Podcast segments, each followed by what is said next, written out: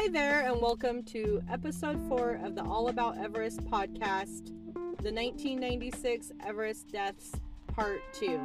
Last week we covered the spring of 1996 deaths on the south side, and today we're going to cover the deaths on the north side and the fall deaths.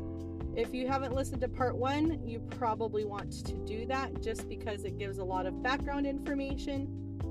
And here we go.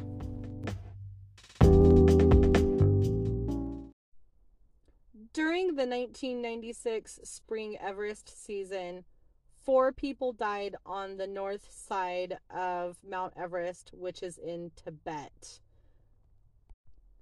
Three of those people died during the 1996 Everest disaster, which was that really big blizzard that they had on the mountain.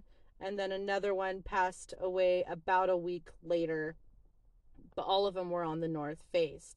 The three that passed away on the, north side of Everest during the big blizzard, they were all from the Indo Tibetan Border Police.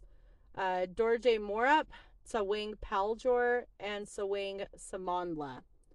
Tsawang Paljor is known as Green Boots. I mentioned him last podcast episode and then in the podcast episode on the deaths on Mount Everest, just because he's one of the more well known, if you will, famous bodies that are up there initially six people from the indo-tibetan border police attempted to reach the summit. When it started getting late in the day three of them went down but the other three continued to go up. They didn't reach the summit until six o'clock that evening which is about 3.45 in nepal time there was so much concern because that's when the weather started to go sideways. But also the regular turnaround time if you will is about two o'clock in the afternoon. There is conflicting information if they actually summited because visibility had already decreased. It was already snowing and they may not have even reached the top but they thought that they did the last known radio contact that they had with the rest of their team at base camp was that they had reached the summit and then they weren't heard from again. Um, the blizzard got really bad around five or six o'clock and then it cleared up around midnight. The next day, a Japanese uh, group climbed the summit. They may or may not have seen them or encountered them the Japanese apparently had encountered some climbers, but they didn't talk to them or exchange greetings or anything. So it wasn't necessarily the Indo Tibetan team. And so no one really knows if they had survived the night or not. What they do know, though, is that all three of them had passed away sometime between May 10th and May 11th. Again, there's a lot of conflicting information that the Japanese and some other teams may have passed them while they were still alive and declined to offer help. It just depends on whose account you read and who you believe. As with anything Everest, there's just lots of information. Some of it may be accurate, some of it may be not you have to make the decision if I mean what you're going to believe and what you think the truth is. So even though the Japanese team initially said they had encountered them when they got called out for not offering help, they then denied the encounter. Two of the bodies from the Indo Tibetan police were found. The third one, I believe, has not. Green Boots, which they believe is Tsawang Paljor, has served as a marker for climbers all the way up until 2017. They think that maybe his body is now covered with stones. But he, he's mentioned a lot. Um, I mentioned him in episode two and again last episode. But he's mentioned again and again by climbers throughout the years um, in their books and the retelling of their climbs on Mount Everest. In fact, in 2006, when David Sharp passed away, he apparently passed away next to Green Boots in the little overhang. All three of the Indo Tibetan border police that passed away, they believe that they died from exposure and being in the death zone too long. The fourth death on the North Face was Reinhard Wlasich, and he died on May 19th, 1996. Both Green Boots and Reinhard are mentioned in the book The Other Side of Everest, and I will include a link in the show notes of all of the books about the 1996 Everest climbing season. And he died from altitude sickness. So, a total of 12 people passed away during the spring season on Mount Everest in 1996. In the fall, on September 25th, 1996, there were three more deaths for the fall season. Um, Yves Bouchon, Lobsang Jangbu, and I believe it's Dawa Sharpa. Sherpa. Ugh, pronouncing these names is kind of crazy. They all died on the Lhotse face from an avalanche in Nepal. So that's a total of 15 people for the whole climbing season. And at the time, it was considered the deadliest season, the deadliest day, and the deadliest year, which since then, with the avalanches that took out base camp and also in the Khumbu Icefall, um, those deaths have surpassed all of the 1996 season. The death rate on Mount Everest used to be 1 in 4. And then over the last 20, 30 years, it's 1 in 20. A lot of it has to do with better gear a lot of people are climbing with support like Sherpas, fixed lines, oxygen, things like that. And they're doing it in larger groups. Statistically, based on the amount of people who summited during the 1996 Everest disaster, and in recent years or past years, the fatality rate was actually really low comparatively if you look at percentages and things like that. It's really unfortunate that so many people died that year. Looking back, a lot of it could probably have been prevented. One of the things I didn't really discuss, but I think is a big contributor, is summit fever. It's basically that feeling that even though you know you probably shouldn't, you're going to do it anyway because you just want to reach the summit. And I think that a few people had summit fever, and that's why they weren't rational and didn't turn around on time.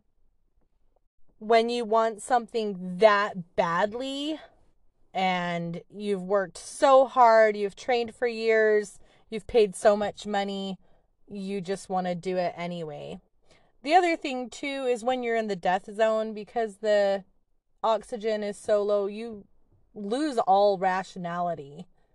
And I think that that causes people to forget about some of the risks and how you could potentially die. You also have your adrenaline pumping, and it's just go time.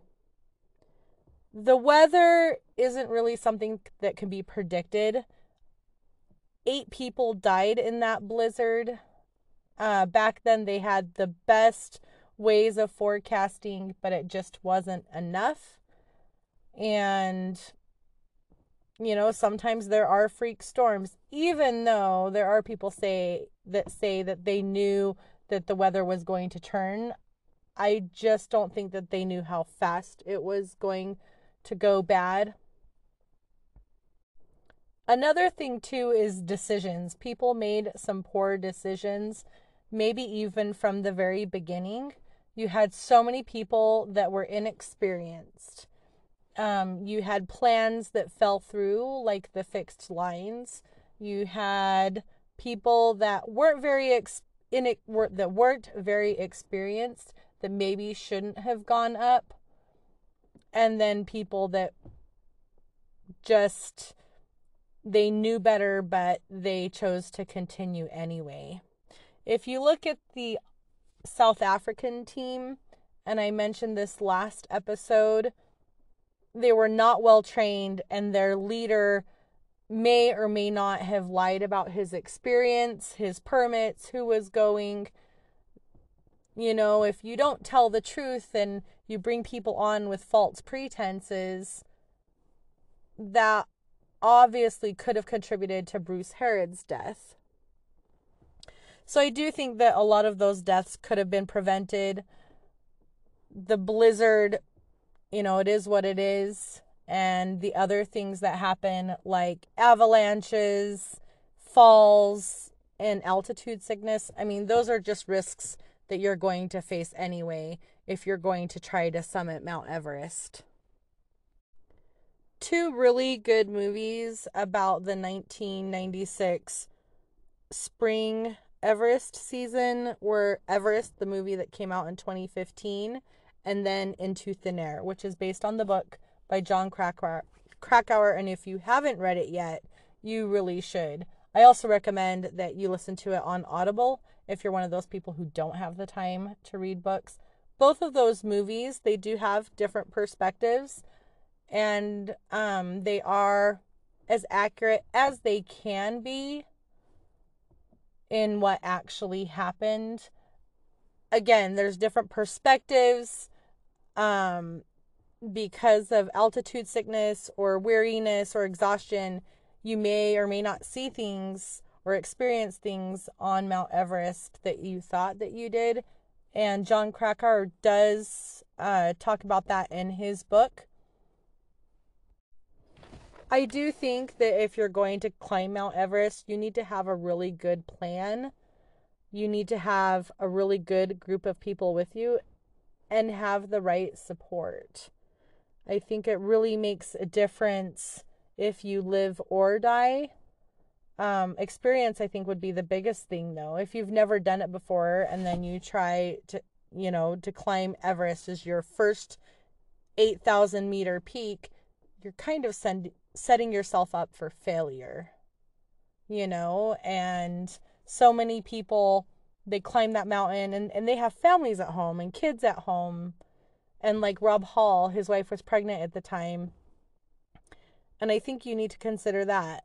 If I was fit enough, I still don't think that I would climb Mount Everest just because I don't want to leave my family behind, you know, but that's my personal opinion. Death is really depressing, and this episode and last episode I mean, that's all that I've discussed. And let's face it, death is a reality on Mount Everest. You know, it's always looming there. And even though, you know, reaching the top is triumphant and joyful and thrilling, I mean, you've reached the top of the world, death is around every corner. I mentioned back in 2019 that they had found a couple of bodies in between base camp and the South Col. It was actually four. And after looking into it, I do not believe they have been identified yet. It could be from a lot of different reasons. Um, it could be, you know, they haven't had a DNA match or no one ca- came forward to see if there was a match. It could be a lot of different reasons. Um, but if I hear anything else, I'll definitely let you know. I wasn't sure until today what next episode is going to be about, but I think it'll be about the problems and controversies on Mount Everest. It's not really something that people talk about, but there are a lot of issues, including overcrowding, trash, even theft. I know I do want to put together a bonus episode with all the verbiage. You know, not everybody knows what the Khumbu Icefall is or what a belay is or a crevasse. But next week's episode's definitely going to be about the problems. The episode after that will be about George Mallory, including if he actually reached the summit or not. So stay tuned for that one. I do want to try to get some people on for interviews, but the climbing season is fast approaching, and all of the people I want to interview, I think, are going to be on the mountain this climbing season. So we'll see about that.